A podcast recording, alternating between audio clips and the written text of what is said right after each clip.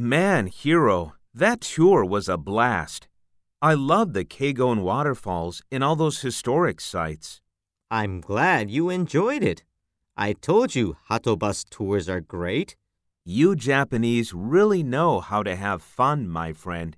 Karaoke on the bus, a toilet in the back, drinking beer on the road, all stuff I experienced for the first time. That makes me feel all the better. I'm glad we chose the Nikko tour.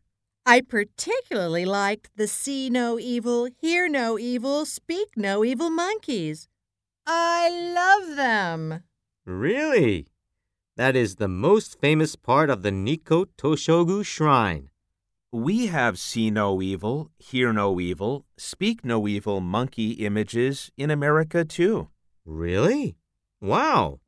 What do you know about this shrine? Not much. Tell me. It's dedicated to the first Tokugawa shogun. It is one of Japan's most famous shrines and a really popular tourist spot. Awesome.